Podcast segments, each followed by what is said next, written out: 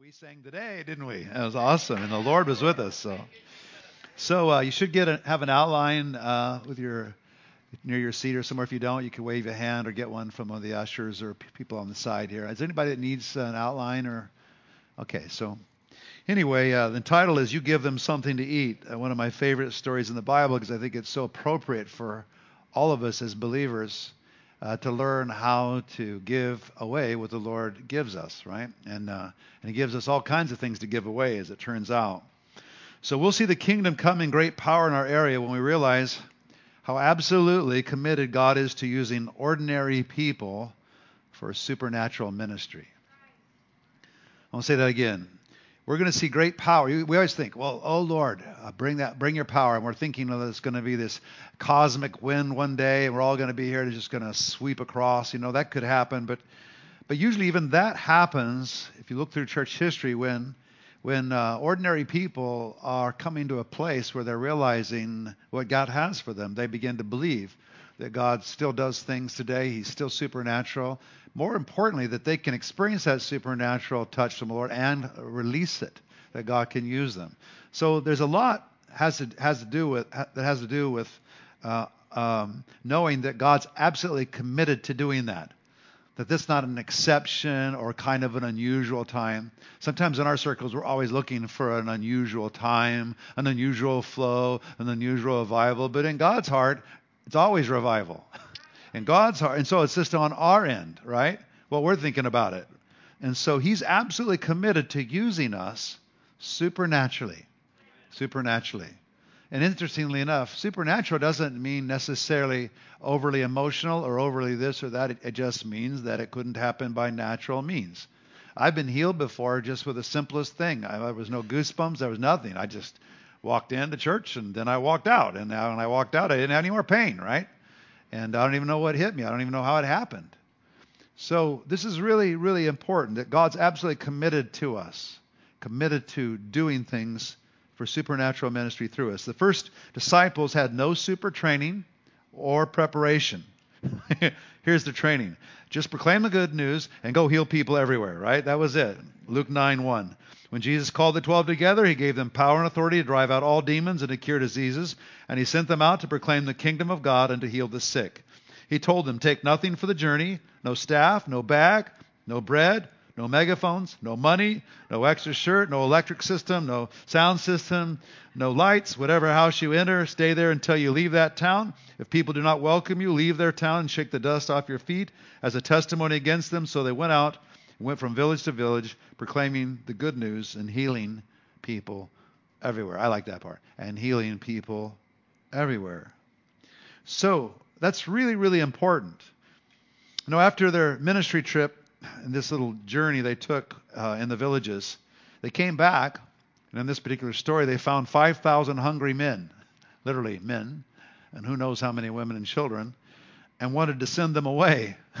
Maybe they were tired. I don't know, but uh, they're thinking, what are we going to get all the, you know, they're kind of take care of Jesus, and we're, you know, I'm sure there's more than one time when they wondered when they were going to eat. But what in the world are we going to do now? All these people are here, and Jesus turned to them and says, you know what? You give them something to eat. So to their amazement, five loaves and two fish were hanging around, and they were multiplied in their hands with food left over. Someone wrote a famous book, There's Always Enough. Who was that? Anybody know? Heidi, right? There's always enough. That's that leftover thing, right? And so those things were multiplied in their hands. I want to just read this story a little bit because I think it's uh, powerful and important, and I just I really like it.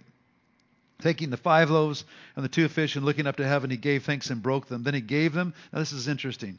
He gave them to the disciples to distribute. Right?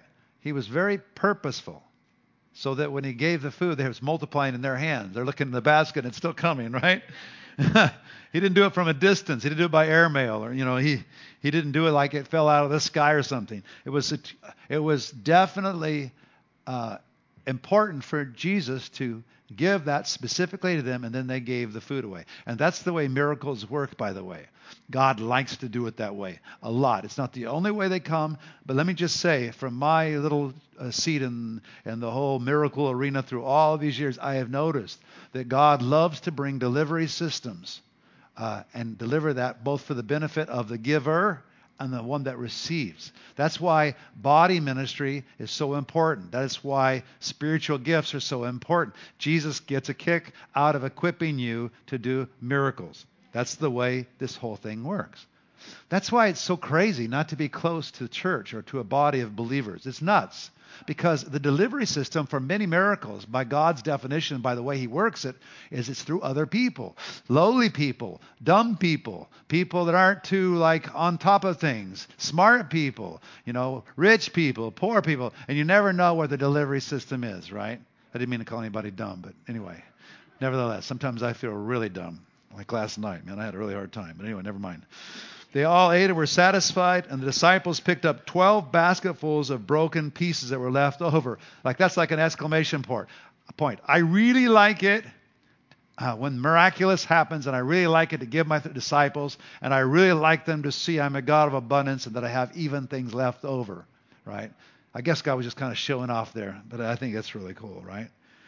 Anyway, so what is Jesus' plan for taking care of the needs of hungry people in our area? Where we live, right here. Well, two things are certain. One, it will be impossible. and two, God will use the miraculous to provide. We were just talking about the warehouse, and uh, of course, it's turned into a business, but it wasn't always a business. It's turned, it just was, it's a business ministry now, but the uh, multiplication that we're seeing right now and saw in the last year uh, we believe me, we are uh, overwhelmed. There's something supernatural going on right now in there that, that defies anything we can kind of come up with to figure out how it happened. And it's been happening like that slowly, slowly, slowly, but all of a sudden last year, whew, it just began to explode. Uh, food sources, uh, employees, uh, uh all kinds of things to sell, crazy stuff to minister uh, and, times of ministry uh, in the warehouse, outside the warehouse, praying for people, uh, all kinds of things. We've been branching into homelessness deeper and deeper. It's just been this amazing multiplication because God likes it and he, he, likes to use us to do it, right? And uh, for me, uh, with the warehouse and all the other things that we do, uh, it's been impossible. I, I can't see how we got to this place. I know it's miraculous, and every step that we take is miraculous. This tent is miraculous. Every step we take and are taking right now with the school is miraculous. And all kinds of people that God's brought to help us are miraculous. It's just one big fat miracle. and I, I actually am really enjoying this time for that. Frankly, I don't even mind the tent because for me it's just one big fat miracle, right? I like I like to examine miracles for a while. We prayed about it on a Wednesday. Think people saying, well, people all got in their tents and everything. There's no tents all around. On Friday it was here, up, installed, and somebody paid for it and paid for the installers to do it and pretty good job, I think, right? So anyway a miracle, right? So I, I, I like to hang around miracles, don't you? This is one, so I like to be in here just because it was a miracle. When it gets hot, I won't probably want to hang around here anymore. But anyway, but anyway, we'll we'll see. I, I don't even want to take it down. I just don't know how we can keep it up. But something about uh, it's almost uh, a monument or something. I don't want to let it go. A monument to God's supernatural provision, right? So, so then a little bit later, Jesus took Peter, James, and John's with, with him on a mountain to pray. And they see Jesus transfigured. That must have been an incredible experience. And, and Moses or Elijah are hanging around too. Oh my. Well, how do you handle that when you're standing there, you know?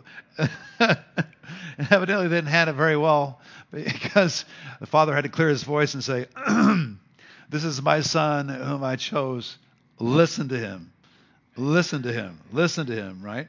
And um, anyway, uh, I just think that uh, story is uh, uh so uh, amazing. I, I want to read just I want to read those verses a little bit just to give us a feel for it. About eight days after Jesus said this, he took Peter, John, and James with him and went up unto a mountain to pray.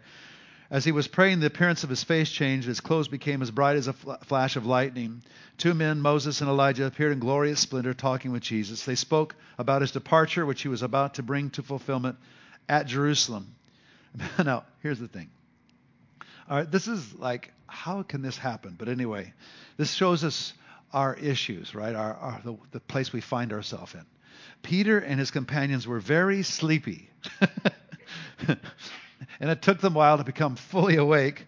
They saw his glory and the two men standing with him, and I guess their eyes were wide open. But everything about this is so human.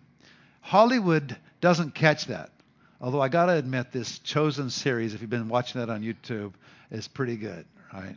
Because it catches human things. I like human things and supernatural things. I don't like supernatural things, you know, super supernatural things and no human in between, right? It's not real, right? I like us in between, and, and, and I like to be able to have someone just casually say, you know, uh, you know, I think Jesus is going to do this, this, and this next week for you, and then it happens. But there wasn't a bugle, there wasn't a trumpet, there weren't lights swirling around, just casual word, right? They became fully awake. They saw his glory, and the two men standing with him. As the men were leaving Jesus, Peter said to him, Master, it's good for us to be there. Let's put up three shelters. One for so then it gets real human there, right? One for Moses and one for Elijah. He did. It says here, even the Bible says he did not know what he was saying, right? But if I had been in that situation, I probably would have been that place too. But I like it. I like it that he was so human. You give them something to eat. You would think after these events, his disciples would be supercharged and flowing with Jesus, you know? God multiplies food. These guys have this transfiguration experience. But it wasn't the case, interestingly enough.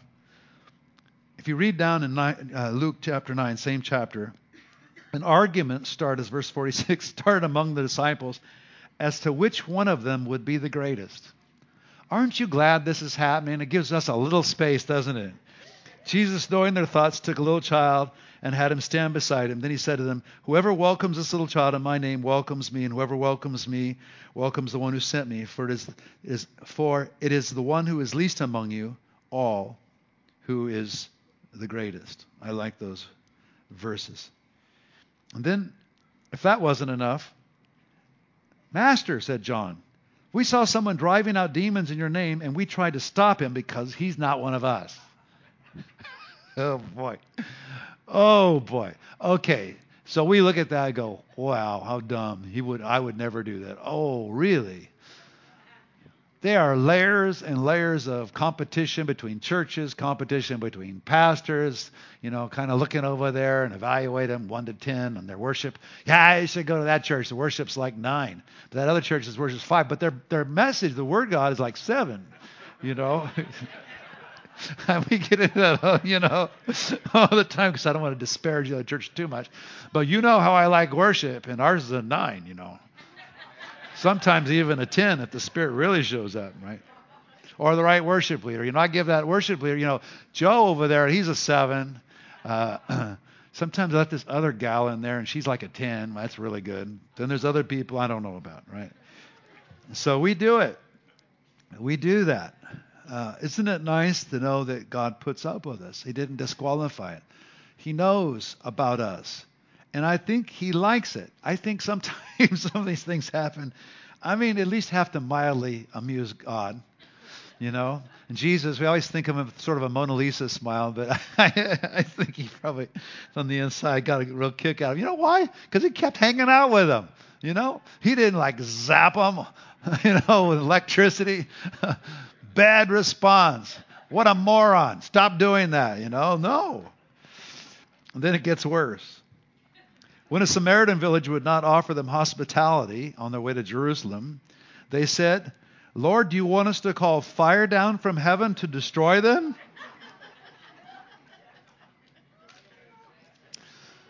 and here's the amazing thing. Who were the two disciples that said that? Does anybody know who it was? James and John. Humble, loving John. the one that laid his head on Jesus' breast. Call the fire down on him. I don't want to spend the night in the woods tonight. Don't you know who he is and we are? Right? but it's interesting to me, Jesus' response. He just ignored what they said and just went on to another village. Now, this is the Son of God. Somebody should have been given a place to stay. And he could have demanded that, done whatever he wanted. I mean, think about it. He kind of got that village and said, All right, who said that? Who's, who's not letting me in the house? Who wants to volunteer? You know, okay. That one burns. Okay, who else? Who want to give us a st- place to stay now? Remember, I can have to build this. he didn't. He rebukes them. He says, okay, we'll go on to the next place. They probably had to walk a distance. Oh, how humble of heart, but also being an example of how we're to be, right? How we're, we're to be, right? You would think Jesus would have given up on his disciples. We probably would have taken them out of the program for a while so they could get a little bit more seasoned. oh. Then Jesus turns right around and he appoints 72 other knuckleheads. I put novices there, but novices to do the same thing and told them, Ask the Lord of the harvest to send out workers into his harvest field. So he does it again. You thought, man, get a little gun shy, you know? Most pastors would do that, you know? Somebody in your staff wants to commit murder, you know? I'm a little concerned about your attitude, brother. Maybe you need to get out of the children's ministry for a while.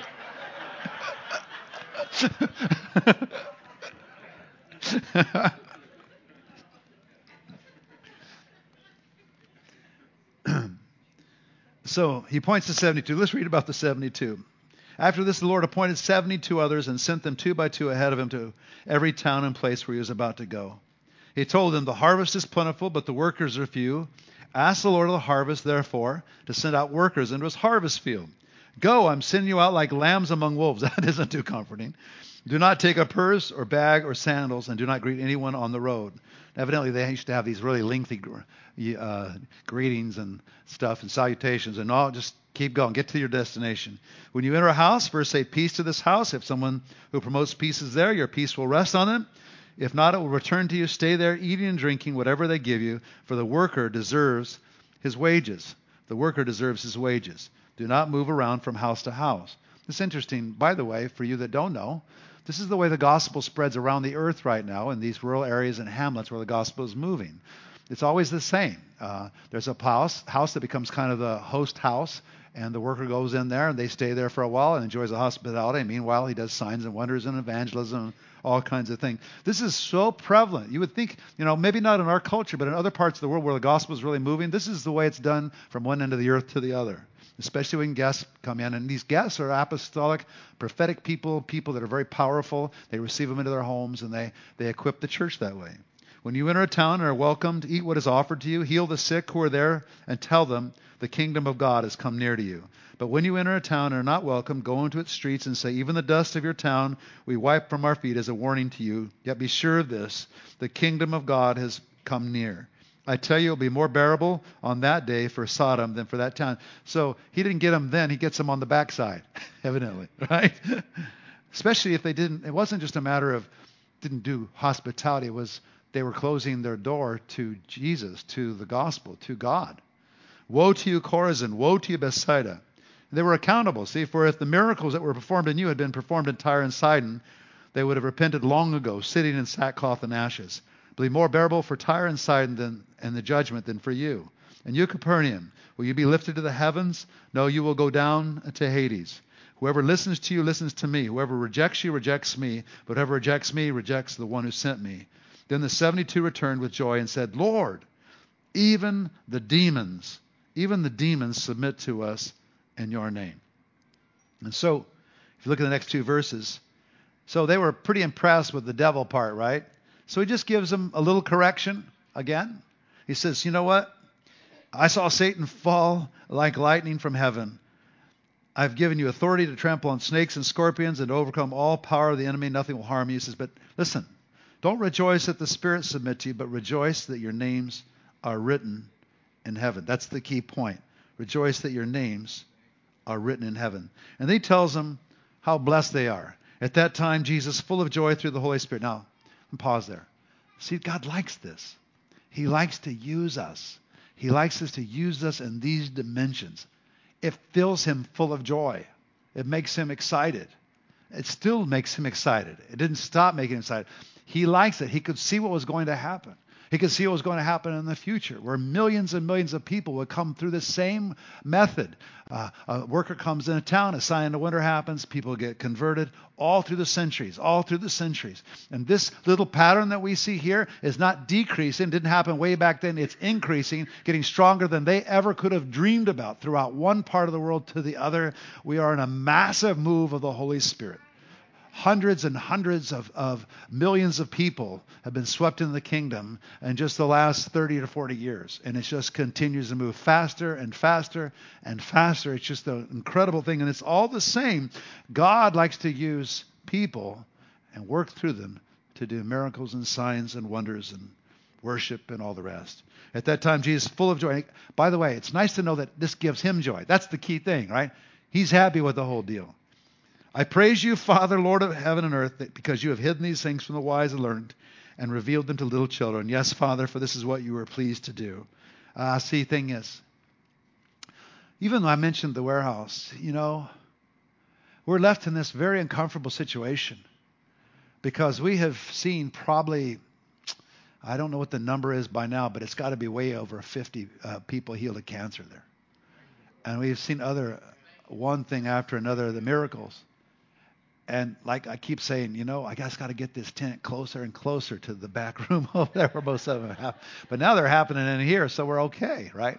So we just want to connect these two somehow. But it's not the spatial thing, it's the situation where we're just doing this in the midst of these people who are in great need and need healing, need deliverance, need these things to happen. But it little tweaks your brain a little bit because God really likes to do this, but He likes to use the humblest of situations and the humblest of people, and He likes to do it. And so sometimes I go, man, I, don't understand. Like, God, are you, just like, like, wow, you just don't like us as much as them, or what? What's the deal? Like, couldn't you just get all of us more, you know, healed? I see the level that we see there, but. And um, so I think it's improving, but I still say that a lot of uh, activity that we see prophetic word, supernatural activity goes on over there, and it's so humble.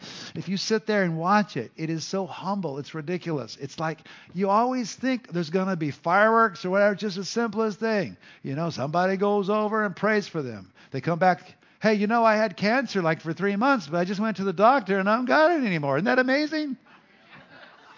You thought at least there'd be a firework or a spark or something like a, you know, just alert, alert, alert, cancer healing, cancer healing, you know in our video world, this is the way we're put together, but God's world isn't like that.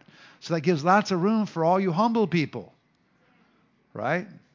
But if you're, anyway, never mind. it's just so amazing. And I'm so blessed. All things have been committed to me by my Father. No one knows who the Son is except the Father, and no one knows who the Father is except the Son, and those to whom the Son chooses to reveal him. Then he said to his disciples and, and said, he turned to his disciples and said, Blessed are the eyes that see what you see. For I tell you that many prophets and kings wanted to see what you see, but did not see it, and to hear what you hear, but did not hear it. And in small ways, smaller than certainly this, this is the coming of the Messiah, but I feel like that. Just when you get an eye for the way God moves and you pay attention, which is, by the way, an incredible way to get answers to your own prayers. Pay attention. Pay attention to what's happening to other people and appropriate it for yourself understand that when God does a miracle or something, it's for the whole community, you know. And and so many people don't even miss the little things. It's too little, you know. They don't don't see a little thing happening in a corner and think of it as relevant to them. But could I just say, it's so relevant to you because God really likes this stuff. And yeah, the delivery system's on the corner humble, but God gives grace to the humble. So we have to learn to walk like this and account for this and pay attention in this kind of um, uh, uh, understanding because God likes to repeat things. He likes to do one miracle and another and another, but it's God's people get so discouraged and they, they, they hold their mouth away and think it has to happen a certain way. But if it happens in one corner of the church, it'll happen in another corner of the church. That's why I pay attention so much because I need lots of miracles myself and intervention, right?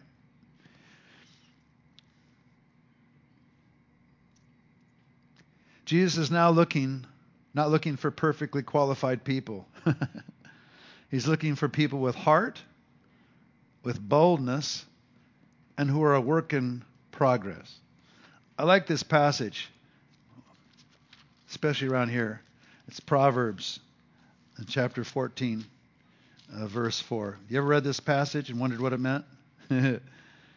when there are no oxen, the manger is empty, but from the strength of an ox come abundant harvest. So, like Oxen aren't the cleanest animals. We want to antisepticize the church too much. But actually, I want a nursery. Nurseries are chaotic. right? New life's chaotic. It grows everywhere. Right?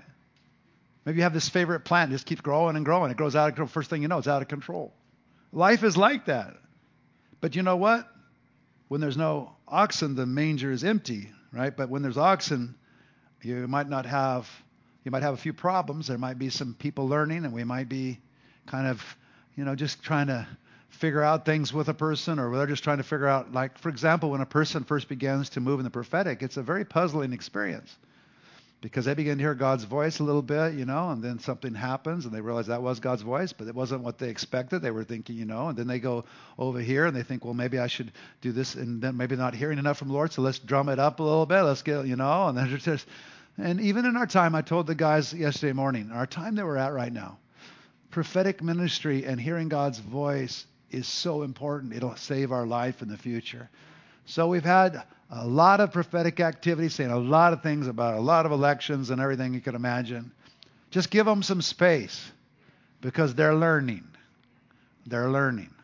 Pray for them. Pray for it. Pray for this voice. We need this voice. We're going to need it more and more down the line, but it's a little like there's some stuff, you know, it's a little dirty right now.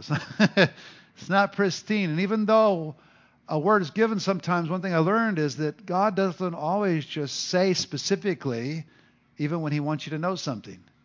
Sometimes He just says it generally or kind of over, over there, and then you're supposed to figure it out.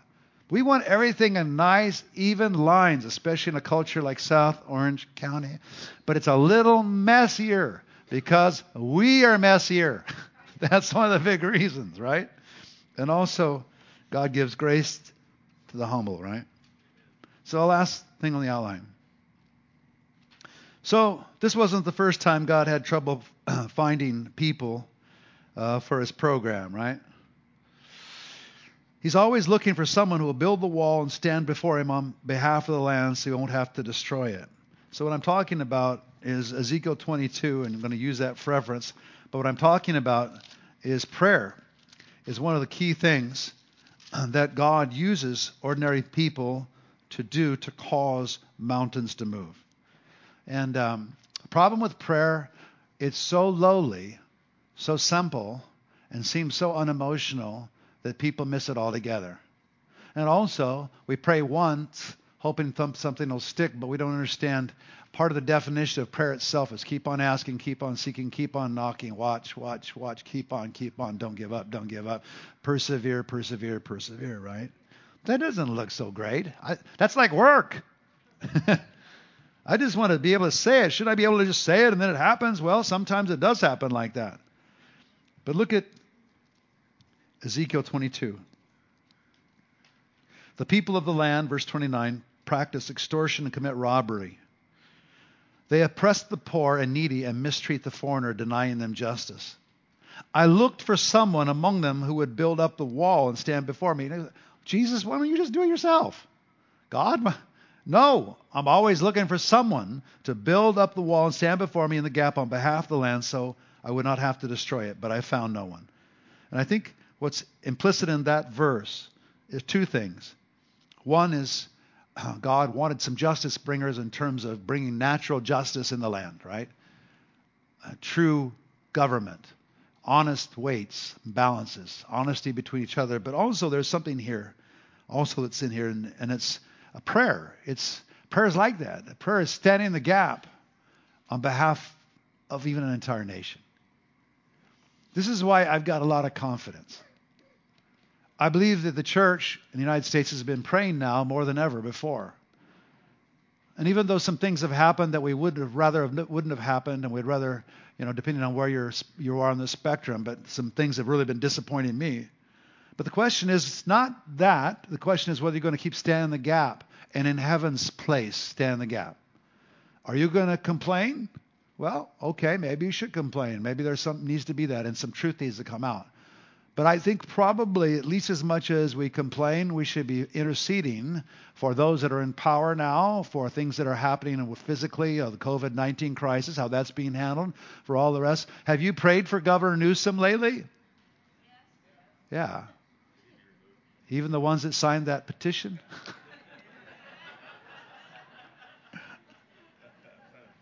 Maybe you signed it and prayed. I don't know.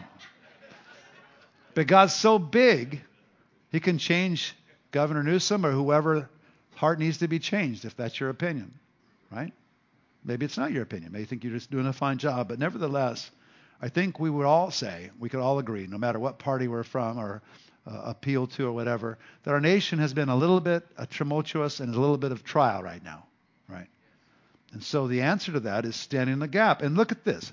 I looked for someone. I, I'm looking. Hey, I'm looking. You guys are having a hard time down there. I can see that. You know, COVID thing's driving you crazy. I'm looking for. Is there anyone there who will stand in the gap before me so I so we don't have any more destruction? I don't know why God does it this way.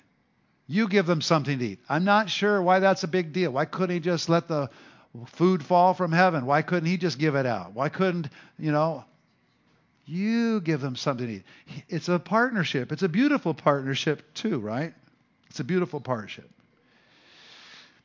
Look at Second Chronicles chapter 7, something related to what I just uh, just said. And it's about prayer, and uh, I'll tell you, uh, this one is so, so important. It's related to what I just said, but I want to read these uh, verses so we can just get the gist of this. So this is Solomon. He's dedicating the temple. It's always a nice temple.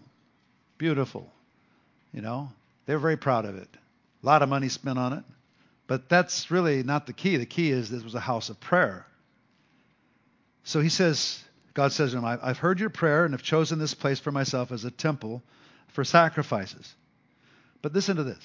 He didn't say if, he said when, because he knew the people would do this. He knew they would sin. He knew the country would get in a bad place, and he had to discipline it. When I shut up the heavens, when I shut up the heavens, when trouble comes, same for us.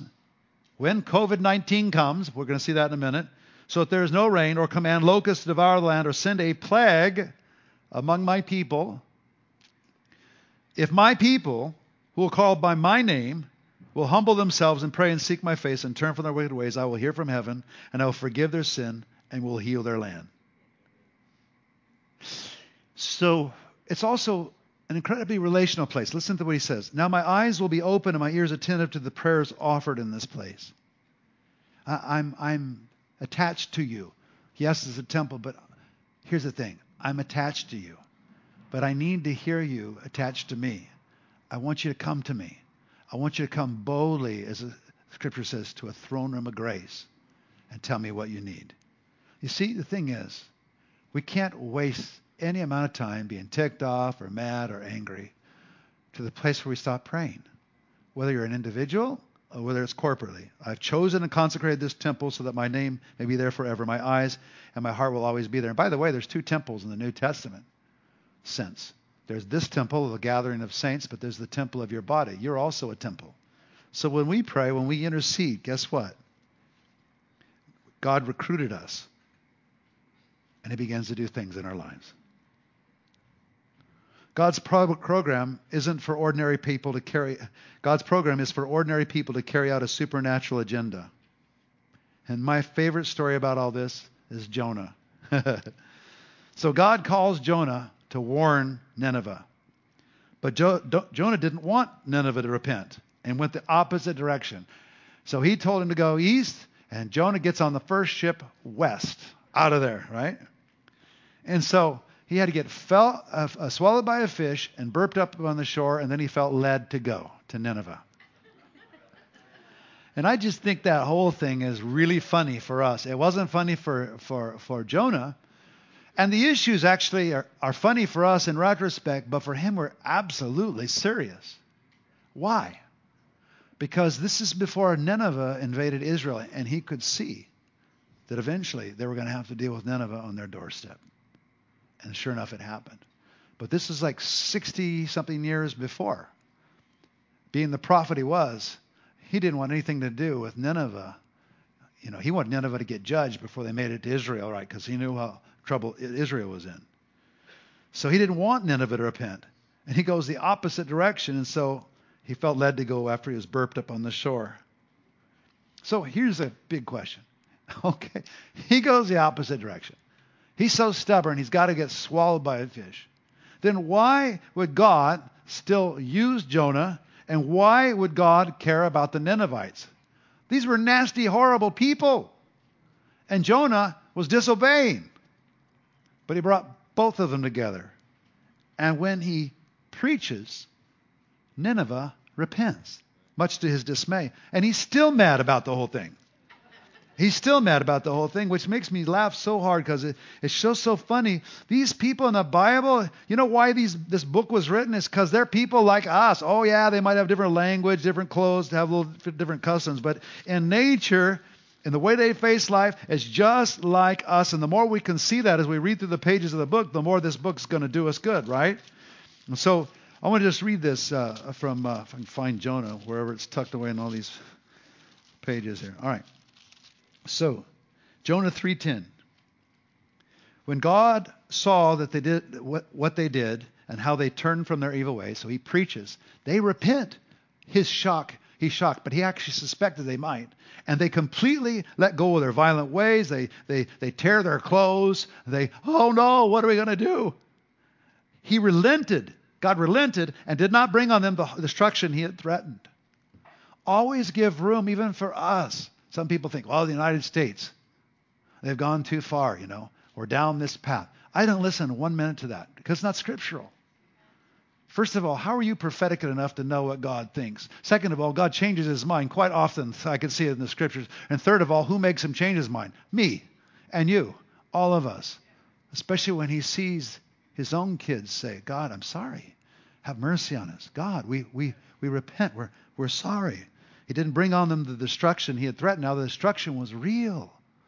But oh my goodness, what an amazing thing. The whole point of you give them something to eat is that you have something to say about all of this in our land, no matter what it is. In your own life, in your own family, you have something to say, right? And this is really funny because Jonah is really mad about this whole thing. He's really mad. You know, Our nation is really divided. We have lots of problems. But you may consider certain factions of our culture your enemy. But if you leave it there, it isn't going to do anybody any good. You should cry out for them, expect them to change, and if you need to change a few things, maybe be open to that as well. So Jonah didn't quite make that leap. It took him a while. But to Jonah, this seemed very wrong and became very angry. How many see, feel right in this time we're in right now, something very wrong happened and we're very angry? Don't raise your hand. he prayed to the Lord, Isn't this what I said, Lord, when I was still at home? This is what I tried to forestall by fleeing to Tarshish. I knew that you're a gracious and compassionate God, and I don't feel like having compassion on them. You fill in the blank for them for you slow to anger and abounding in love, a God who relents from sin and calamity. I know who you are. I know you. I'm smart. I know. I've been hanging around you for years. I know what you do. I know what your kind is, God. you're new, you're too nice. These people, you know, I know my own family and my own relatives and our Israel. You know, we're in big trouble. You know, and these guys are going to give it to us. And I just, I just see the future. I can see what's going to happen here. Now, Lord, take away my life. It's better for me to die than to live. he was really upset at this. And I've met some people that are that upset at the, the uh, election, they would just rather die right now. I mean, it's just like ridiculous. Come on. Come on. There's bigger prey here to roast. There's an anointing. There's power in us. If you stop being the church, then you should be wringing your hands. But as long as you're the church, as long as we're alive and well, and you're alive and well in your faith, guess what? Change can come. Jonah knew it full well. Jonah knew really well. But the Lord replied, Is it right for you to be angry? Jonah had gone out and sat down at a place east of the city. then he makes himself this little shelter and he sits in its shade. He's waiting to see what really would happen to the city. Some of you were like that with the election. Sitting in the little shade, waiting, right? Waiting to what would happen, you know. Then the Lord provided a leafy plant and made it grow over at Jonah to give shade for his head to ease his discomfort. And Jonah was very, very happy about the plant. But at dawn the next day, God provided a worm which chewed the plant so that it withered. When the sun rose, God provided a scorching east wind, and the sun blazed on Jonah's head so that he grew faint. He wanted to die and said, It would be better for me to die than to live. Man, he was really melancholy, man. He was really. but God said to Jonah, Is it right for you to be angry about that plant? You're so angry about the plant. It is, he said, and I'm so angry I wish I were dead. Jonah, won't you tell us what you really feel? right? but the Lord said, You have been concerned about this plant, though you did not tend it or make it grow. It sprang up overnight and died overnight. And should I not have concern for the great city of Nineveh, in which there are more than 120,000 people who cannot tell their right hand from their left? They can't tell the right from the left. Hmm. Right, left. I've been hearing that a lot. They can't tell their right hand from their left.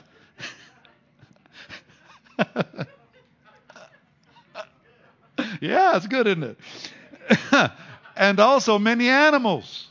Shouldn't I be concerned? Yes. But John didn't want to be concerned. what a mystery that God uses people like you and I. Beware. Beware. God likes to use you and I. We are some of the answer to our problems. We have more to say than we know about our situation. Right? Amen. Let's all stand.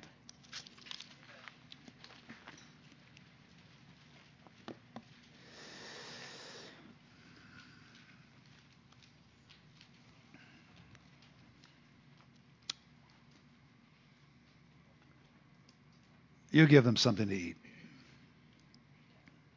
So, Lord, we just take responsibility for our country, our county, our family, our household, our marriage. And Lord, we just intercede for it.